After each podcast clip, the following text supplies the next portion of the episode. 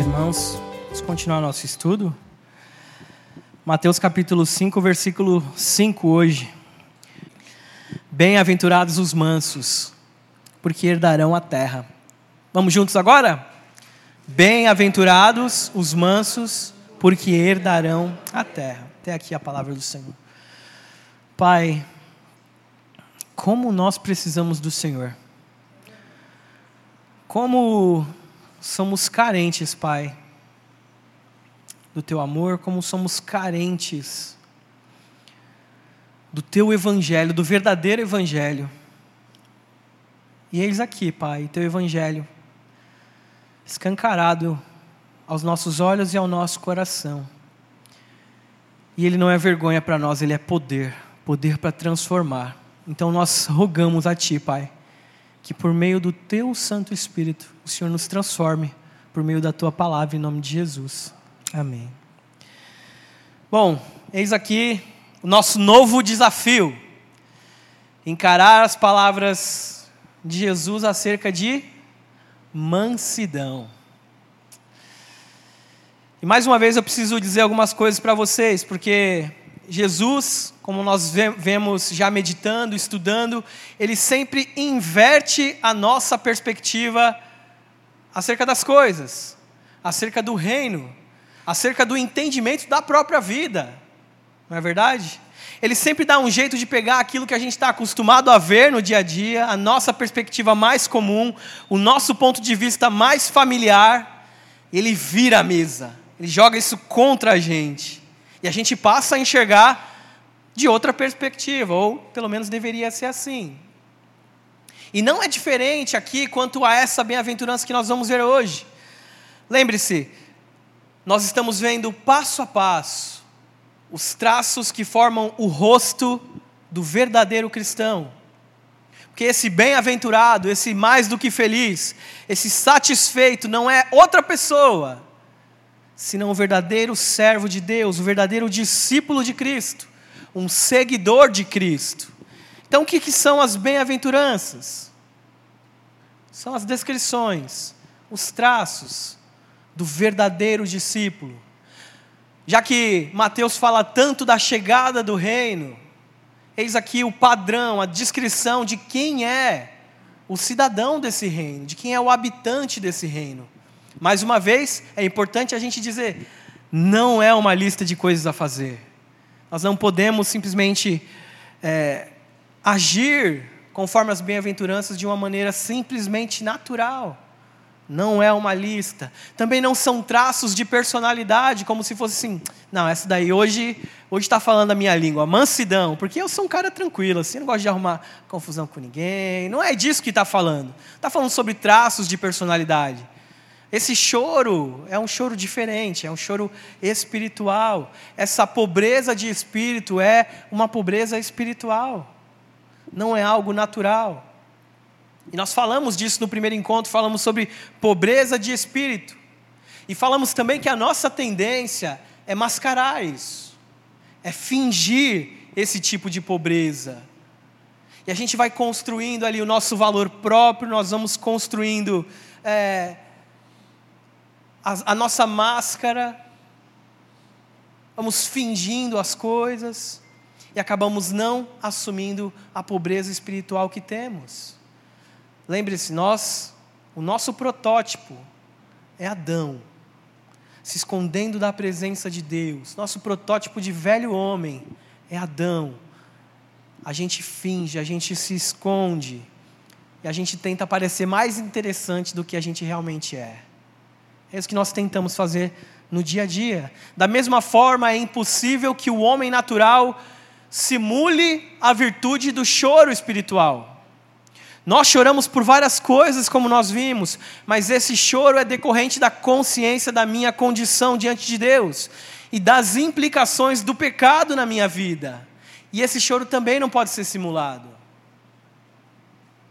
porque ele é um choro espiritual. E o mais comum é que nós também tentemos mascarar a nossa condição, de dizer que nós não somos tão maus assim, que nós não somos tão ruins assim, mas o choro que vem em decorrência da consciência de dizer: eu pequei, Pai, pequei contra o céu, e contra ti. Eu não sou digno de ser chamado teu filho.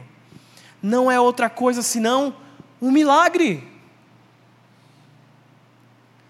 Nós admitirmos o nosso pecado, a nossa condição, não é outra coisa senão um milagre de Deus atuando no nosso coração. E isso é marca, a marca do verdadeiro cristão.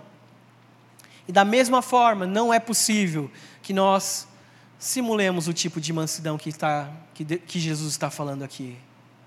Essa mansidão, ela também não pode ser simulada. Essa, essa mansidão, ela também não vem de berço, mas ela é também um milagre do novo nascimento.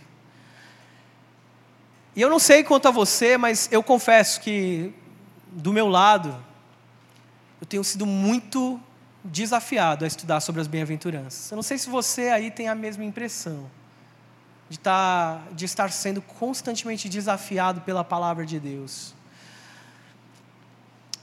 E se você acha, assim como eu, se você acha que até aqui tem sido difícil, duro, pesado, espere só até você ver a de hoje. É difícil. Ela se agrava a bem-aventurança da, da mansidão, ela se agrava, ela desce um degrau a mais, porque ela agora diz respeito a como eu devo tratar o outro, a qual é a minha postura diante do outro. E essa bem-aventurança, com certeza, vai agravar ainda mais as coisas, vai trazer ainda mais a reflexão. Porque algo muito difícil é eu assumir: Pai, eu sou pecador. Não da forma retórica como a gente faz no dia a dia, né? Não, eu sou pecador, isso mesmo. Mas deixa eu perguntar para você: e quando é alguém, outra pessoa, chegando na sua frente, colocando o dedão na sua cara e dizendo para você: você é um pecador? E aí? Como que é? Mas é difícil a gente assumir que é pecador. Mas mais difícil é ouvir do outro: você é um pecador. Se a coisa parasse apenas na aceitação própria de eu me assumir a mim mesmo como pecador, já seria difícil. Mas a gente ainda faria um esforço muito maior de caminhar mais um pouco e permitir que o outro ou melhor dizendo, os outros, falem de nós aquilo que eles quiserem. Pense você é fácil. Quando alguém vem apontar um defeito seu, quando alguém vem apontar algo errado que você fez, mas o manso diante dessa situação teria a reação de nada mais do que complacência diante de uma acusação dessa. Por entender que todo o mal que estão dizendo sobre ele todo o pecado que estão apontando que esse manso cometeu, não passa nem da superfície de quem ele realmente é. Em outras palavras, se alguém um dia chegasse para um manso, colocasse o dedão na cara dele e falasse: Você é um pecador miserável, o manso diria: Você não sabe nem da metade. Meu irmão, isso não é nem a metade. Sou muito pior do que você pensa. Essa seria a postura da mansidão. Porque os outros nos conhecem apenas de forma superficial. Nós temos uma boa noção de quem nós somos, mas Deus nos conhece por completo. Ele sabe quem nós somos por inteiro. Por isso que lidar com a mansidão não é fácil. Por isso que lidar com esse tipo de mansidão não é fácil. Porque ela mexe com o nosso ego. Ela mexe com o nosso orgulho, com o nosso brio. Às vezes tem gente que até está errada, mas quando você vai confrontar essa pessoa sobre o erro, a gente ainda vê soberba. Essa não é a marca do crente, não é a marca de quem se reconheceu pobre de espírito é a marca de alguém que se reconhece como bom, como suficiente em si mesmo. Por isso que o passo que daremos nessa noite é um pouco mais difícil, em direção ao conhecimento e ao desenho, e mais um traço do desenho do rosto desse cristão, de quem é o verdadeiro cristão. E por que, que a gente diz que as bem-aventuranças são uma total inversão de valores daquilo que a gente vê no mundo? Por quê? E nós temos visto isso em cada uma das bem-aventuranças. Porque o mundo diz que nós devemos ser fortes, que nós precisamos esbanjar força. Mas alguém diria: não, não, não, eu sou fraco, eu sou pecador, eu não sou forte. Mas o mundo diria em resposta: não tem problema, não importa, finja, coloque sua máscara e finja, cultue a sua personalidade, valorize o seu eu, valorize o seu ego, valorize a sua insensatez e a sua insensibilidade, em troca de parecer autêntico para as pessoas. Não é isso que a gente vê hoje em dia?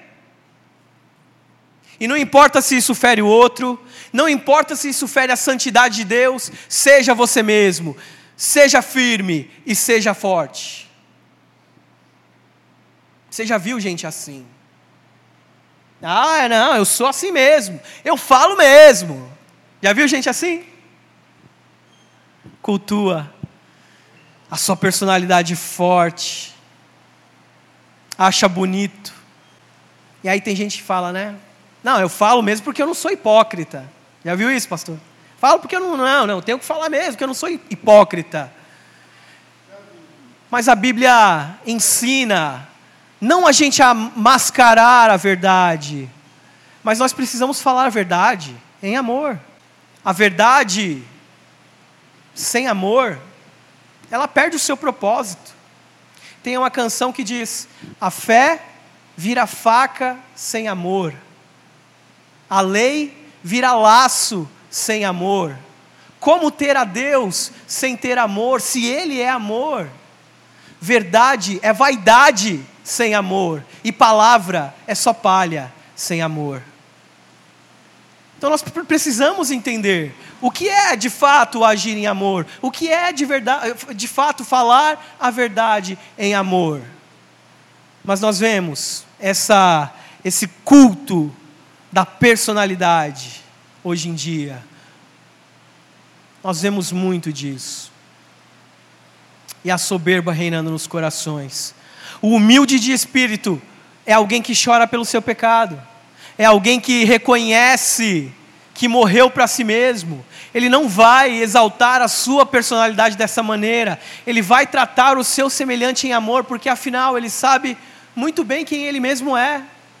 E é incrível como a gente valoriza esse tipo de personalidade forte, como a gente dá vazão para essas coisas, como a gente cultua essas coisas, valoriza essas coisas. Conta a história, alguns anos atrás, numa partida de torneio Rio-São Paulo, entre Santos e Vasco. Uma coisa muito interessante aconteceu. O Santos, apesar de favorito, estava perdendo por 2 a 0. E aí conta a história que os zagueiros, chamados Brito e Fontana, começaram a provocar um cara que estava lá jogando, um tal de Pelé. Começaram a provocar ele. E conta a história que um dizia para o outro assim: Ô, ô Brito, fala Fontana, falaram que ia vir um rei hoje aqui. Você viu ele por aí? Não, não, não, não passou por aqui hoje ainda não. Tá bom, beleza, se ele passar por aí, me avisa. Ficaram provocando, zombando do Pelé. Ficaram tirando sarro dele, perguntando se o rei viria naquele dia. E conta a história que Pelé sai de campo do primeiro tempo fazendo assim, ó, pedindo para que a torcida e os jogadores esperassem. E volta o segundo tempo, o Pelé marca um gol, dizem que ele pega a bola, corre até o meio de campo, o Santos retoma a bola, ele marca o segundo, ele marca o terceiro e vira o jogo. E ele pega a bola, leva até um dos zagueiros e fala aqui, fala assim: "Olha, leva essa bola para sua mãe. Fala que foi um presente do rei." E a gente vibra com histórias assim às vezes, não é? Eu como santista, eu lembro, me lembro de ter ouvido essa história aí. A gente vibra com história assim. Porque no final das contas, A gente quer ver os poderosos demonstrando o seu poder. A gente quer ver a opulência do mundo sendo exaltada. A gente quer ver aqueles que são poderosos mostrando aquilo que eles são capazes. Porque esse é o normal. Quando um rei é humilhado, esse rei precisa mostrar quem ele é. Quando uma pessoa é zombada e desprezada acerca do seu valor, isso mexe com a pessoa. Quando a gente é zombado e desprezado acerca do nosso valor, isso mexe com a gente, isso mexe com o nosso ego, isso mexe com o nosso coração, isso nos irrita. Quando alguém duvida de quem você é, isso mexe com você. Quando alguém diminui os seus títulos, isso mexe com você. Quando alguém diminui a sua capacidade, a sua santidade, sempre que alguém despreza aquilo que você fez, você se vê ferido de alguma forma, em alguma medida. Não é verdade? E isso acontece em partes. Porque o mundo lá fora criou esse Deus chamado personalidade forte e como todas as vezes, na tentativa falsa de atrair o mundo, nós acabamos trazendo as tranqueiras do mundo para dentro da igreja e a gente acaba venerando uma pessoa que tem esse tipo de personalidade, uma pessoa que sabe falar de si mesma, uma pessoa que sabe falar das coisas, uma pessoa que sabe se colocar, que sabe se portar, uma pessoa que não leva desaforo para casa, uma pessoa que tem na sua cabeça aquela estrela brilhante, aquele ar de santidade, aquele ar de poder. A gente acaba valorizando essas coisas, a gente admira demais. O que são os livros best-sellers? Fala para mim. O que são os livros best-sellers? Se não um relato daquele, daqueles que obtiveram sucesso. Dez atitudes para você se tornar um vencedor. Como influenciar pessoas. Tem um outro que é assim, mais esperto que o diabo. E tem um livro do cara da Apple, e tem um livro do cara do Facebook, que mostra lá como que ele passou por cima de Deus e o mundo para chegar como ele chegou. E a gente compra essas babaquices, e a gente valoriza essas besteiras. E a gente passa a comprar isso e colocar isso dentro da nossa própria espiritualidade. Por que, que o evangelho coach está tão forte hoje? Por quê?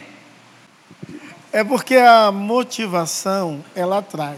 Todo mundo precisa de motivação. Mas o Evangelho não traz consigo isso. E o povo fica atraído a todo domingo ouvir que você pode, você vai, você vai conseguir, vai dar certo. E quando não dá certo, a culpa é a sua fé. É. Ou você não virou a chave. É isso mesmo, e é isso mesmo. É, eu, eu vejo gente, eu vejo crente dizendo isso, não, porque eu preciso mudar a minha rotina, preciso mudar o meu mindset, não é isso que estão falando hoje em dia? Que tristeza. Mas sabe por que disso, gente? Porque o mundo parou de admirar a modéstia. A gente não admira uma pessoa tímida. A gente parou de admirar a modéstia. A gente quer admirar a opulência, poder, brilho, grandeza, é isso que a gente quer admirar. Ninguém quer seguir um cara modesto, a gente quer seguir personalidades fortes. A gente parou de admirar o chinelo no pé, a gente parou de admirar a conversa com a avó, o cabelo não escovado, a conversa de rua na cadeira de praia. A gente parou de admirar essas coisas. A gente não senta mais para conversar, para dialogar que a gente está interessado em histórias de sucesso, histórias de grandeza. O que, que eu vou aprender com Fulano? Fulano fracassou. Olha, às vezes eu aprendo mais com quem falhou do que com um perfeitinho. Que falhou, às vezes tem muito mais para me ensinar. Quando, quando a pessoa reconhece, né? Quando a pessoa tem humildade para reconhecer a sua falha e, e sobressair dali, dali, dessa situação. Tem muito para ensinar, mas a gente quer, a gente não diz isso, que é fulano fracassou. O que eu tenho para aprender com ele? Agora para e pensa. Quem Cristo chamou para andar com ele? Foram os poderosos? Foram? Foram os mais fortes? Foram os mais inteligentes? Foram os mais capazes? Não foi nada disso. Sabe quem ele chamou? Gente que não podia se valer das suas qualidades. Gente que não podia bater no peito e dizer: Claro que ele me escolheu, é óbvio. Olha como eu sou bom. Olha as coisas que eu faço. Por isso Jesus não escolheu essas pessoas que se vangloriam em si mesmas. Cristo chamou gente que não poderiam se identificar com mais do que parasitas do sucesso de Cristo. É isso, é isso que nós somos. Aí você chega e pergunta: Ei, qual que é o seu sucesso? O meu sucesso? O meu sucesso é estar no meu Senhor, é estar em Cristo. E isso me basta. Mas tem tanta gente que gosta de se valer dos seus feitos, daquilo que fez. Oh, você viu esse evento que teve na igreja? Oh, foi eu que organizei, claro. Claro que foi sucesso. Fui eu. Quando era eu lá fazendo, era diferente. Quem é que efetua o querer e o realizar em nós, meus irmãos? De quem é o querer e o realizar? Então jamais poderíamos nos valer até daquilo que a gente alcança, até daquilo que a gente conquista. Jamais. Mas a gente conhece gente assim. É por isso que uma declaração como essa, como a de Cristo, quando ele diz bem-aventurados os mansos, isso é de bugar a cabeça da nossa geração. É de dar tela azul na hora, é de travar o HD do nosso cérebro. Porque aquela multidão, eles estavam esperando o estalar de dedos do Messias. Era isso que eles estavam esperando. Sabe o Thanos? Conhece o Thanos do, dos Vingadores? Eles queriam Thanos, era isso que eles queriam. E aí, faz muito sentido a gente é, lembrar daquilo que a gente aprendeu no contexto, da, do tipo de Messias que eles estavam esperando.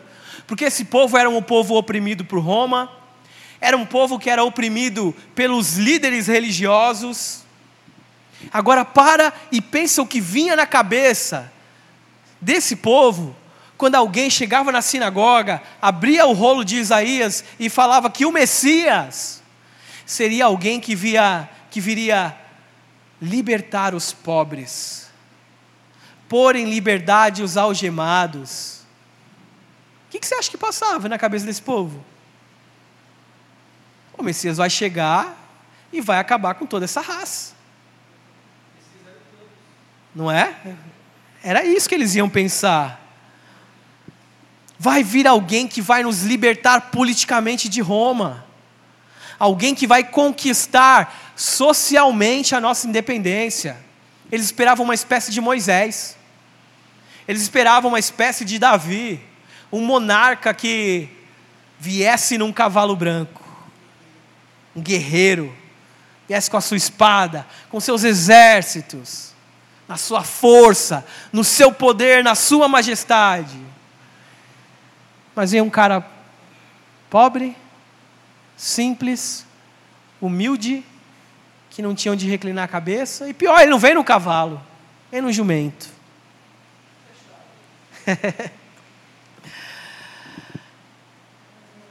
e o pior, e o pior, ele fala: Eu não vim para destruir Roma. O meu reino não é desse mundo. Vocês estão equivocados.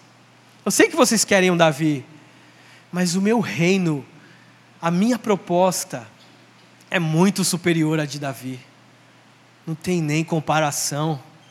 É algo que está além daquilo que os olhos podem ver, porque o reino que eu venho estabelecer é no coração dos homens, é no centro do ser de vocês, bem-aventurados os mansos. Eu não vou acabar com Roma, se quiser ficar aqui, esse é o povo da mansidão, que entende que o seu reino não é daqui. Meus irmãos, vocês lembram de Pilatos? Vocês lembram quando Jesus é preso, antes de ser crucificado? Ele é levado diante de Pilatos. Pilatos diz: E aí? O povo está falando que você é rei aí, está dizendo que você é um tipo de rei, mas cadê o seu exército? Cadê sua majestade? Cadê seus soldados? Cadê o seu povo para livrar você dessa situação? E a resposta de Jesus é impressionante, meus irmãos. É impressionante. Que virada de mesa, que inversão de valores. Porque Jesus olha para Pilatos com tanta paciência, com tanta mansidão quanto a sua majestade, e ele é a própria majestade. E quem diria que um dia a majestade seria inquirida por um verme? Quem diria? incalculavelmente menor, infinitamente inferior. E ele chega diante de Jesus com tanta personalidade, com tanta força, com tanto poder. Cadê Sua Majestade? E Jesus dá uma resposta mansa. O que você faria se fosse Jesus nessa hora? Tanto poder. O que a gente faria? Eu não sei nem o que faria reduzir o cara a nada, jogar um raio na cabeça do desgraçado, sei lá. Mas o nosso Senhor respondeu mansamente: O meu reino não é deste mundo. Mansidão tem tudo a ver com essa postura, tem tudo a ver com essa atitude. Preste atenção, preste atenção. Mansidão tem tudo a ver com não fazer valer dos seus direitos, de exercer o seu direito. Bem-aventurados os mansos, porque eles herdarão a terra. O que, que não é ser manso? Vou dar dois exemplos, tá? Um exemplo com dinheiro, que a gente entende fácil, né? Quando fala de dinheiro. O exemplo com dinheiro é o seguinte: pensa aí que uma pessoa te deve, tá? Emprestou dinheiro para uma pessoa, uma pessoa te deve. Chega o dia de pagar, a pessoa não paga. E aí tem duas situações. Ou pode ser uma pessoa que, mesmo depois do empréstimo do dinheiro que você deu, sei lá, se complicou mais ainda financeiramente. Ou pode ser alguém que simplesmente não está querendo te pagar porque ela é injusta. Na primeira situação, uma pessoa que simplesmente não tem condições de devolver o dinheiro que é seu e que é justo. Porque afinal de contas, como diz o ditado, o combinado não é caro e nem barato, não é verdade? Você combinou. Chegou o dia, o justo é que você receba. Mas se você percebe que aquela situação vai deixar a pessoa numa situação mais complicada ainda, você não deveria exercer o seu direito. Coloca diante de Deus. Agora, se é um uma pessoa que está agindo de má fé, ela tem como te pagar, ela tem como devolver, ela simplesmente não quer pagar, você tem direito de reaver o seu dinheiro. É justo você trabalhar a semana inteira, o mês inteiro, e você ter o seu salário no final do mês. Se a sua empresa não te pagar, você deve procurar os meios legais para reaver o seu dinheiro. A empresa tem dinheiro para te pagar. Não é disso. Mas é aquela pessoa que simplesmente não tem condição de te, de te retribuir. Sabe o que você faz? Você arca com o dano. Você toma o dano para si. Essa é uma situação. E tem um outro tipo de situação, que é uma coisa que a gente entende bastante, que é com ofensa. Quando alguém te ofende. Quando alguém xinga você, quando alguém desrespeita você, quando alguém trata você mal, você não devolve, você não revida, você não ofende de volta. Isso é agir com mansidão.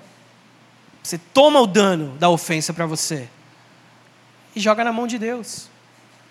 E Deus diz: Eu retribuirei diz o Senhor. A mim pertence a vingança, eu retribuirei, diz o Senhor. E você põe a ofensa, o dano nas mãos de Deus.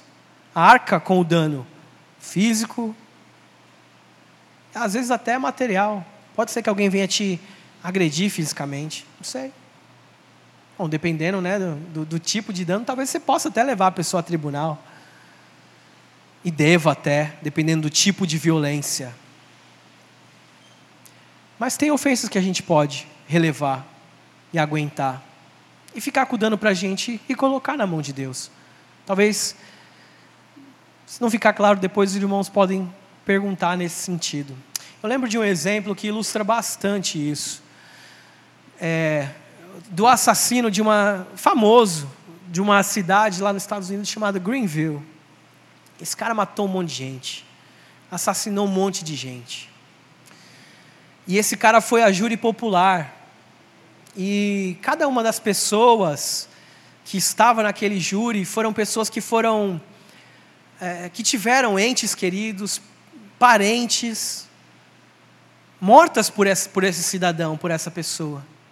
Ia lá a mãe, o irmão, o pai de alguém e despejava palavras terríveis para esse cara.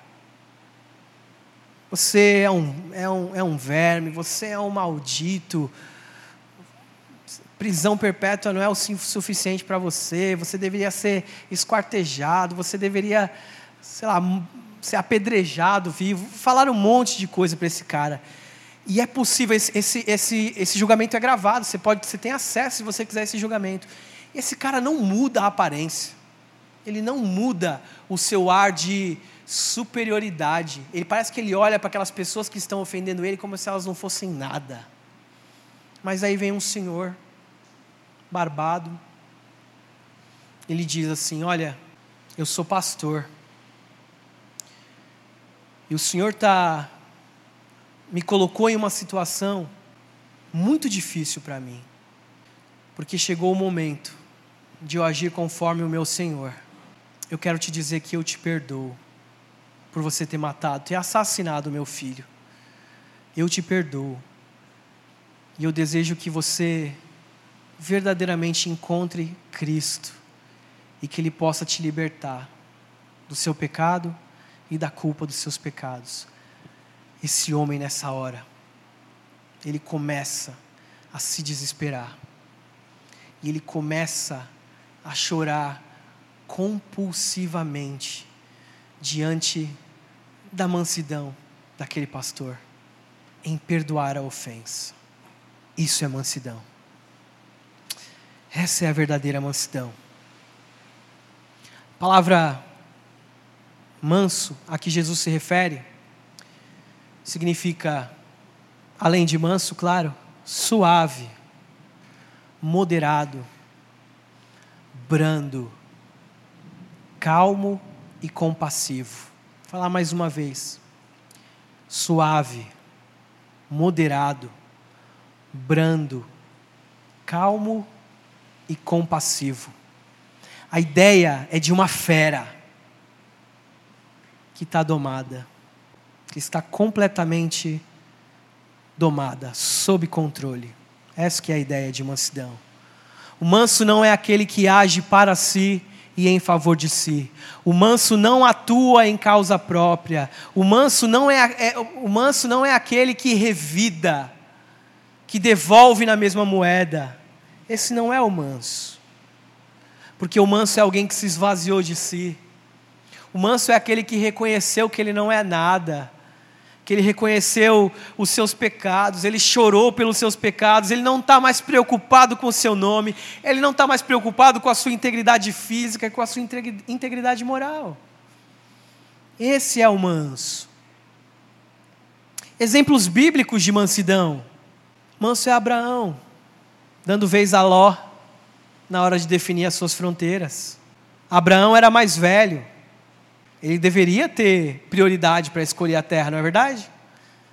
Mais do que isso, Abraão, durante muito tempo, foi o responsável por Ló. Ele criou Ló como um filho. Na hora de dividir as, as terras, Abraão não se vai do seu direito. Fala, vai lá, menino, escolhe lá. Deixar você escolher. Mas gente de personalidade forte, jamais vai dar o braço a torcer. Gente de personalidade forte não vai querer perder a melhor parte. Iria dizer: se liga, moleque. Até mais novo que eu, sou mais velho. Eu que criei, eu que sustentei você, eu que tenho prioridade aqui. Não é verdade?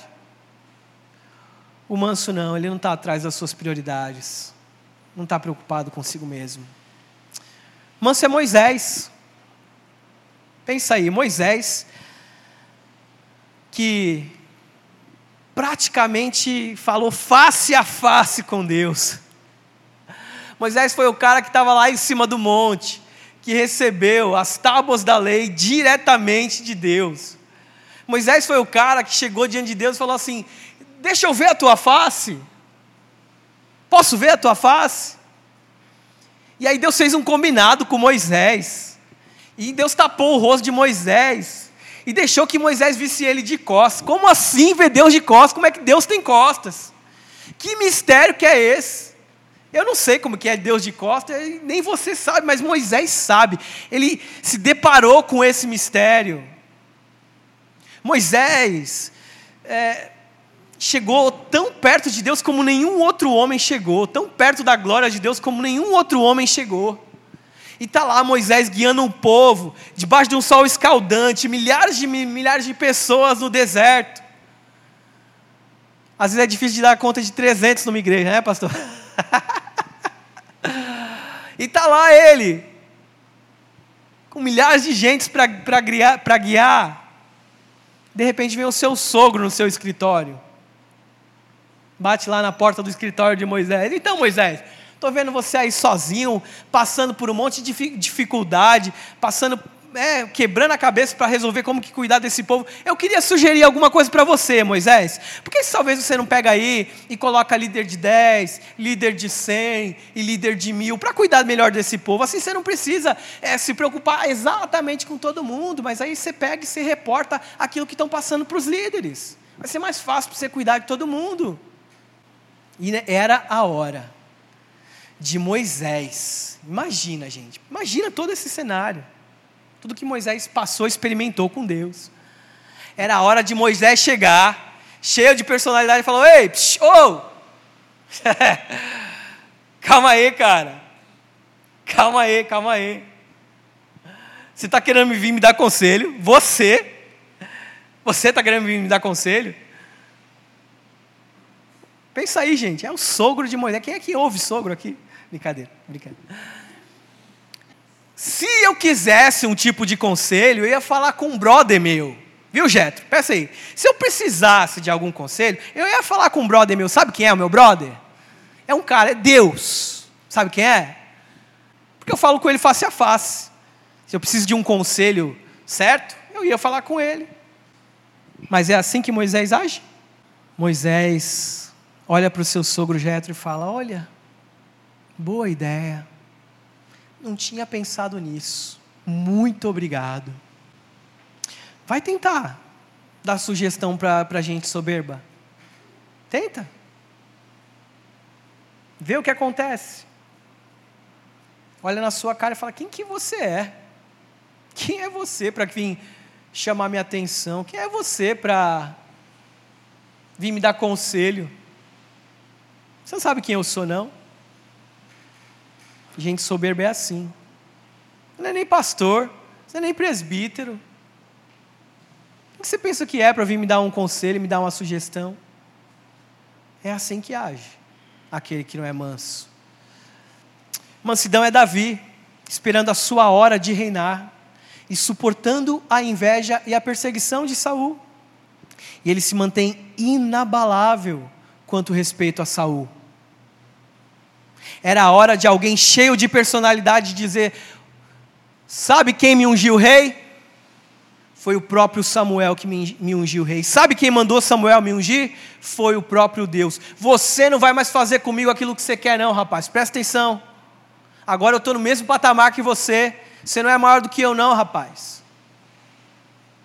Mas não é assim que Davi age. Não é assim. Era a hora de Davi estalar o dedo mas ele age com muita mansidão. Ele espera a sua vez. Ele espera o seu reinado acontecer de forma completamente natural, embora ele já tivesse sido ungido rei. E meus irmãos, isso é um dom espiritual. Não pode ser outra coisa senão um milagre acontecendo na vida de uma pessoa. Pensa se Davi era um cara naturalmente manso. Lembra do, pensa no que você lembra dos relatos bíblicos. Davi não era um cara de personalidade forte? Não era? Claro que era. Olha a coragem para enfrentar animais selvagens, para enfrentar o gigante. Davi era um cara que corria atrás do que ele queria. Então, quando eu vejo ele agindo mansamente diante de Saul, eu não consigo chegar em outra conclusão, senão um milagre. Por fim, meus irmãos, tem muitos outros, mas eu vou finalizar aqui. Por fim, manso é João Batista, dizendo: Eu prefiro que ele cresça e que eu diminua. João Batista foi um fraco? Foi um covarde? Ele confrontou um governante, ele confrontou um rei, ele perdeu a cabeça por isso. Olha, você tem que ser muito corajoso para enfrentar alguém que sabe que vai te matar. Você precisa ser muito corajoso. E você precisa ter uma personalidade muito forte para isso também.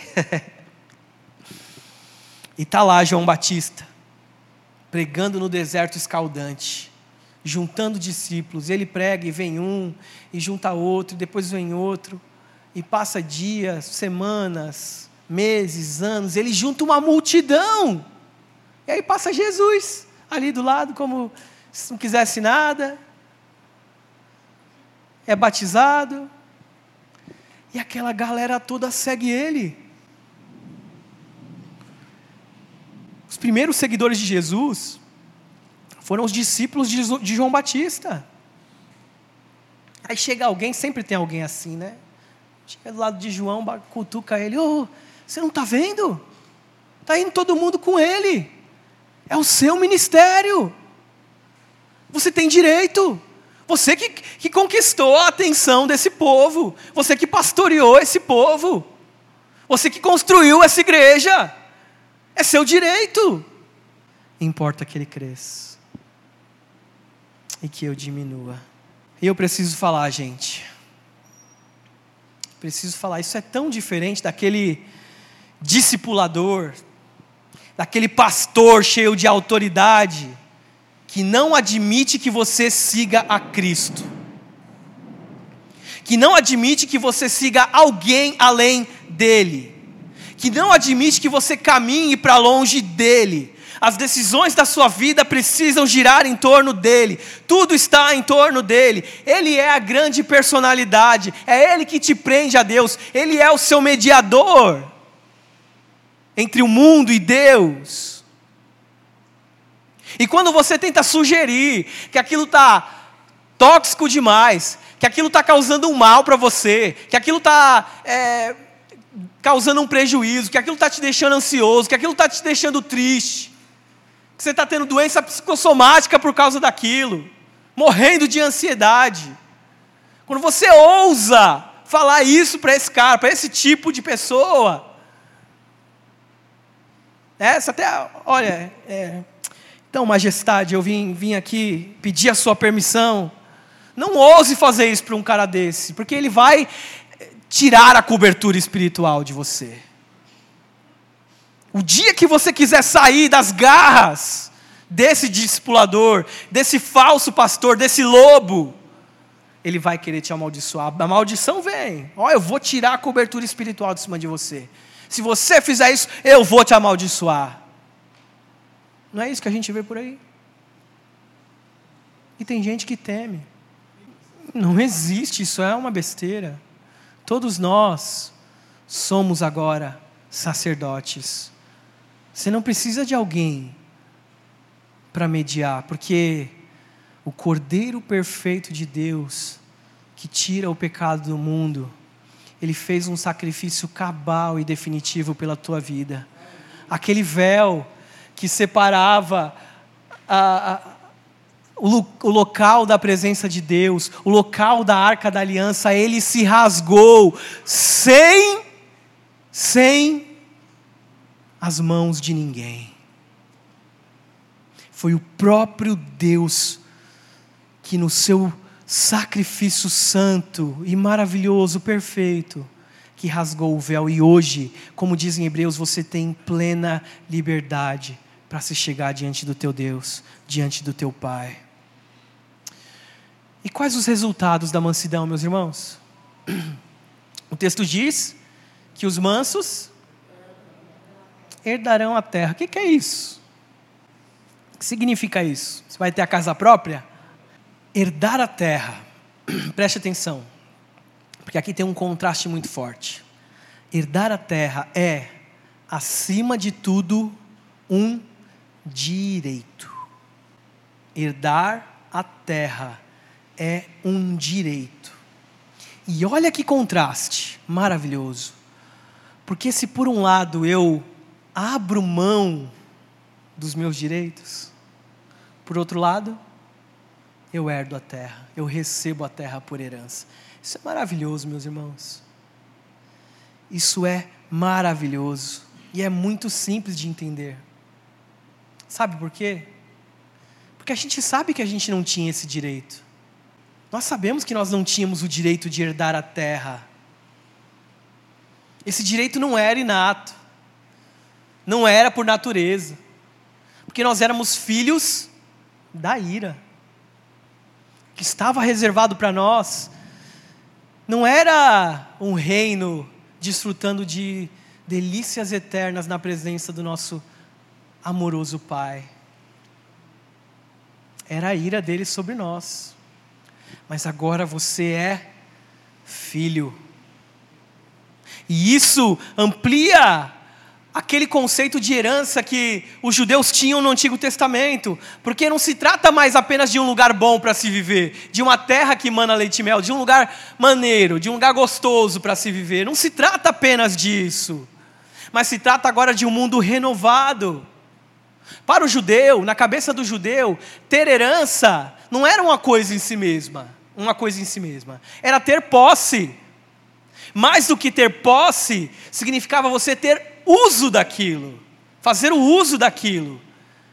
E fazer o uso significava fazer um bom uso, um uso responsável daquilo que você tinha recebido por herança, dos seus antepassados, da sua família.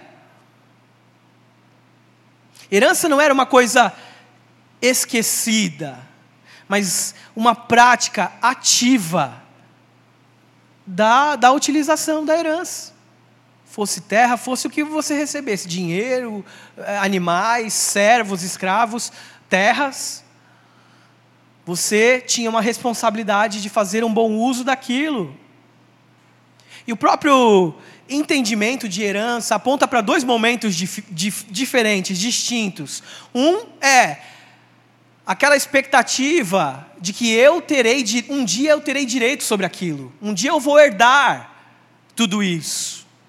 Apesar de eu ser completamente passivo, apesar de eu não ter feito nada, eu vou herdar aquilo, vai ser meu, por direito, porque eu recebi dos meus pais, eu recebi da minha família, por direito. E o segundo momento é quando, eu, quando essa herança finalmente está em minha posse quando eu estou em posse da herança. Porque veja, você acha que Cristo simplesmente chegou e falou assim: ó, oh, vocês vão herdar a terra, como se isso fosse um fim em si mesmo? De que terra Jesus estava falando? Então, receber herança, receber a terra por herança, significava você fazer um uso dela, um bom uso dela.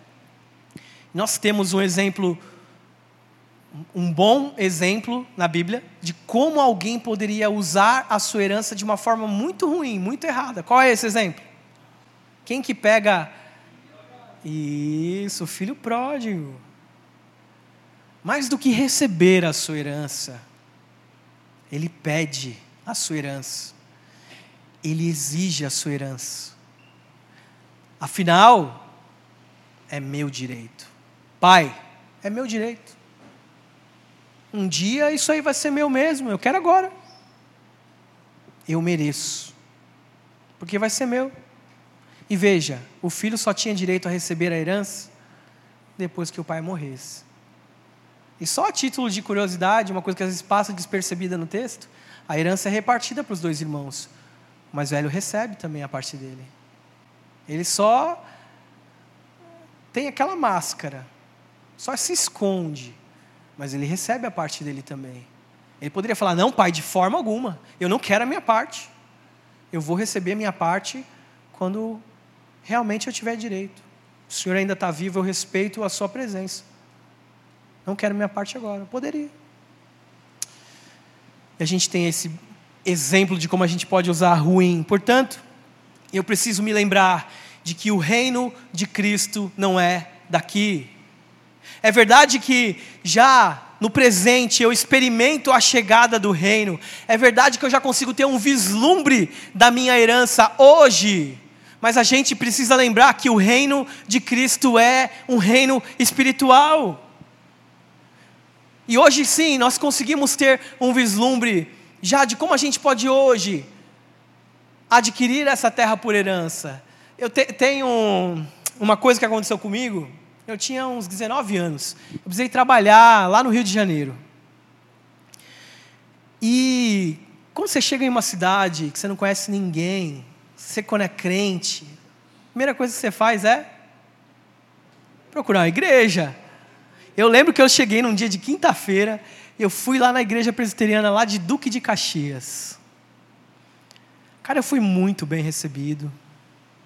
Os irmãos chamaram para jantar, chamaram para almoçar. E todo mundo se preocupava comigo. E você realmente vive com aquela sensação de que não importa em que lugar dessa terra você esteja, você sempre vai desfrutar da companhia de irmãos de uma família verdadeira. É verdade, ainda dentro de um mundo caído em que a gente ainda sofre aflições, sofre desilusões. É verdade. Mas a gente consegue já ter um vislumbre do que é herdar essa terra hoje. Mas com certeza, com a certeza de que no porvir, no reino eterno, nós habitaremos para sempre com o nosso Senhor desfrutaremos da presença real e definitiva do nosso Pai Celeste. Mas esse reino é um reino espiritual. E ele não é um reino conquistado por mãos. Tem algo que eu preciso muito sério falar com vocês, meus irmãos. A terra não se conquista. A terra a gente herda.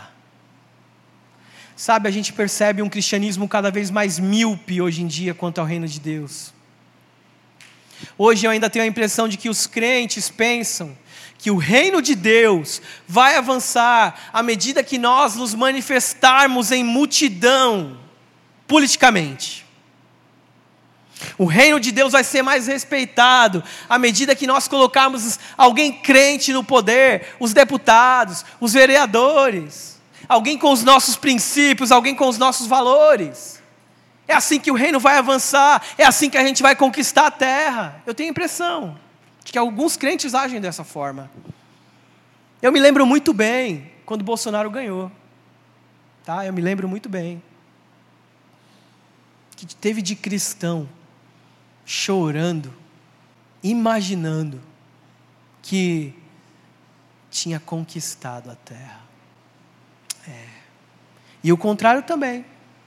Hoje, um monte de cristão achando que porque o Lula virou presidente, acabou-se tudo. Agora esse Brasil vai de mal a pior, a gente vai sofrer perseguição e vão fechar as igrejas.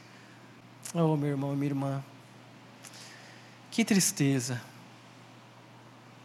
Que tristeza quando eu vejo um irmão agindo dessa forma. Jesus não está interessado no, no palácio do Planalto. Jesus não está interessado nas nossas manifestações de multidão. Jesus não está interessado na marcha para Jesus. não está. E a gente fica comparando essas, essas baboseiras de quantidade. Não, de que o crente tem que. A gente tem que ir lá e ser mais que os LGBT, a gente tem que ir lá e ser mais que os MST, a gente tem que se manifestar em multidão. Que babaquice, gente. Mas Jesus responde àquele povo, e ele responde hoje também: Você quer essa terra? Fique com ela. Quer essa terra? Ela é toda sua. Bem-aventurados os mansos, que não saem para guerrear com carne e sangue. Bem-aventurado aquele que não sai para brigar, porque eles herdarão a terra. Se a terra a gente herda, e essa terra não é uma terra natural, por que você acha que a guerra que a gente luta é uma guerra natural? Contra pessoas? Não é. É uma guerra espiritual contra principados, contra potestades.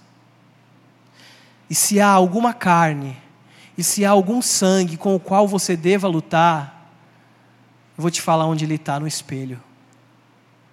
Luta com aquele que você encontrar diante de um espelho. Luta com essa carne e luta com esse sangue. Lute com todas as suas forças. Uma luta individual e interna. Guerrei com você mesmo, guerrei contra a sua carne, guerrei contra o seu sangue. Porque essa terra, ela já está sentenciada. Essa terra já está com os dias contados.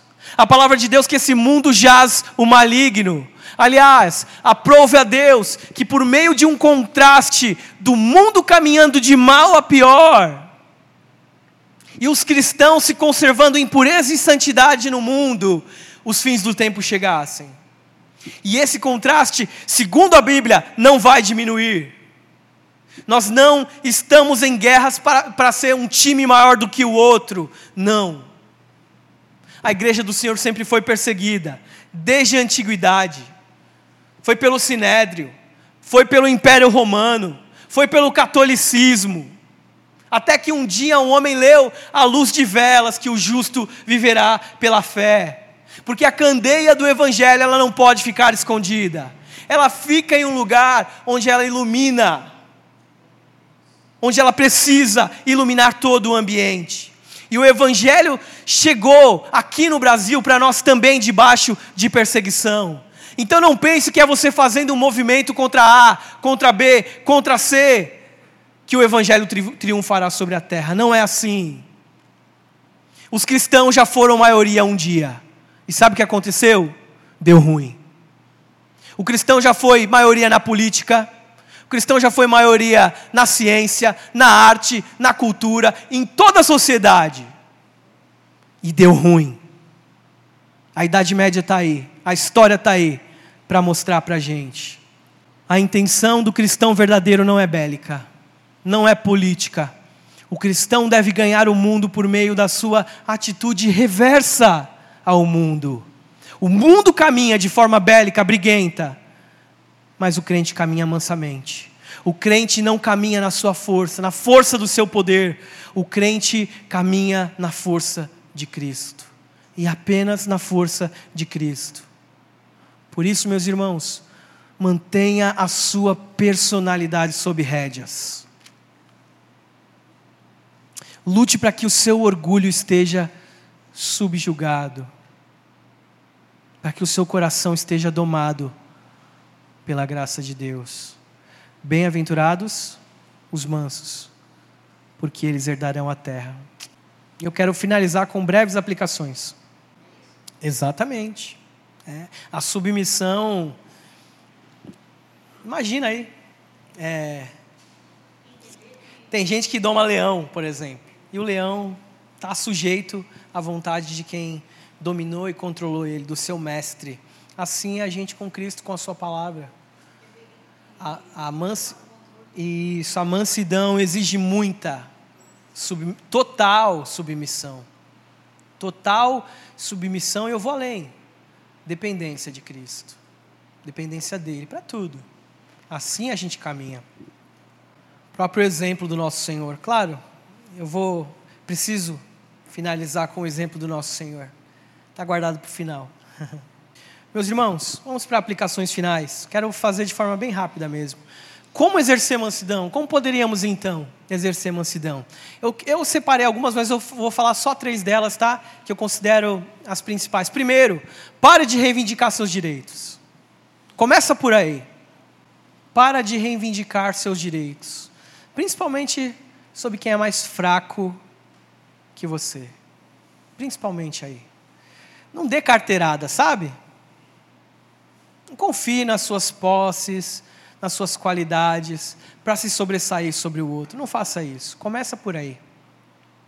Em segundo lugar, não estrague um pedido de perdão com uma justificativa. Isso tem muito de mansidão para ensinar, principalmente nos nossos lares. Que às vezes a gente pede perdão para o cônjuge, para o marido, para a esposa, para os filhos. Você vai lá, olha, me perdoa, mas não tem mais. Acabou. Me perdoa, eu errei. Estou falando alguma coisa absurda aqui, gente? não estrague um pedido de perdão com uma justificativa. Você é bem pior do que aquilo que você está fazendo, do que aquilo que você está mostrando para os outros. Tenha certeza disso. Reconheça, tá bom? Por fim, por fim, olhe para Jesus no Getsemane. Olhe para Jesus no Getsemane. Que coisa absurda. Que coisa assombrosa é o diálogo de Cristo com o Pai no Getsemane. Veja bem, ele é eterno. Ele é a própria rocha eterna. Cristo é aquele em quem todas as coisas subsistem. Ele é o sustentáculo de toda a existência. Sabe o que significa isso? Que você não existe, você subsiste. Você é uma espécie de reflexo da existência de Deus. As cataratas do Niágara, elas não existem. Elas são um reflexo da existência de Deus. Por mais força que tenha o leão, isso é só um vislumbre da força de Deus. Por mais assombroso e apavorante que seja o rugido de um trovão, por mais beleza que você encontre na natureza e no universo, nada disso é. Ele é. Ele é. E todas as coisas, todas as demais coisas, nele subsistem. Mistério do corpo humano, da psique, o mistério da alma, o mistério do amor, é só um reflexo do mistério de Cristo, do nosso Senhor. Ele é. E lá está Ele no jardim das angústias, em mansidão absoluta. Ele poderia se valer dos seus direitos e dizer: chega, eu não vou mais suportar isso aqui. Mas ele não se valeu dos seus direitos. Mas ele disse: Todavia não seja como eu quero, mas como tu queres.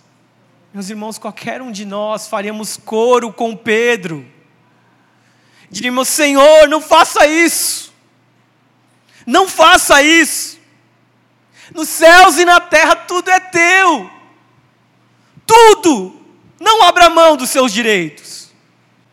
Nós faríamos isso. Mas o nosso Senhor disse: Eu não quero a minha vontade, a minha vontade é fazer a vontade do meu Pai.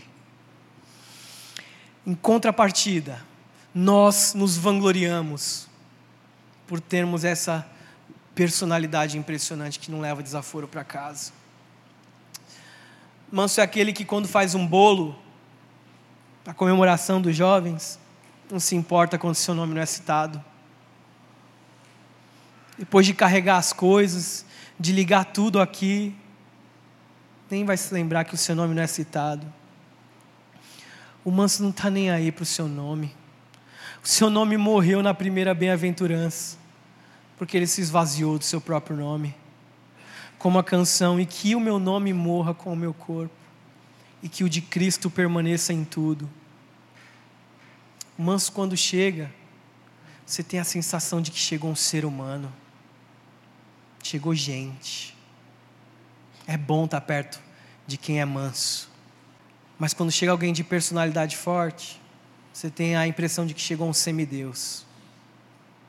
A pessoa de personalidade forte, deixa eu falar, é insuportável. Ela não consegue falar de algo que não seja ela mesma, que não seja de si mesma. Mas o manso não é alguém que se gaba, porque ele passou por um processo de reconhecimento da sua pobreza e de choro pelos seus pecados, do que, que ele vai se gabar? Do que, que ele vai se gabar se tudo o que ele experimenta, ele sabe que ele experimenta pela graça de Deus? O contrário do manso é aquele que consegue tirar todo mundo do sério. Que ninguém reconhece ele, mas ele se reconhece. E isso basta para ele. O manso é o, aquele que não é manso é alguém que sem querer ele te maltrata. E ele nem percebe que te maltratou. Meus irmãos, faça uma reflexão séria com seu coração. Se você tem agido assim, abaixa o dedo. Abaixa o nariz. Abaixa o tom de voz. Sabe por quê? Que quando chegar o dia de herdar a terra, o nosso Senhor, que é manso e humilde de coração, e Ele disser: Vinde benditos do meu Pai, os falsos crentes terão uma lista. Eles terão uma lista para apresentar. Eles vão querer reivindicar o seu direito. Eles vão falar: não é possível. Porque em teu nome eu fiz isso, em teu nome eu fiz aquilo, eu fiz aquilo outro, eu dava o dízimo, eu orava, eu li a Bíblia 50 vezes, eu li as institutas ele vai ter uma lista para apresentar. E Cristo vai dizer: Apartai-vos de mim para o fogo, eu não vos conheço. Em contrapartida, a Bíblia diz que os verdadeiros mansos, os verdadeiros crentes, terão perda de memória. Nesse dia de herdar a terra, eles vão dizer: Quando foi que eu te dei de comer? Quando foi que eu te dei de beber? Quando foi que o Senhor estava nu e eu te vesti? Eu não me lembro.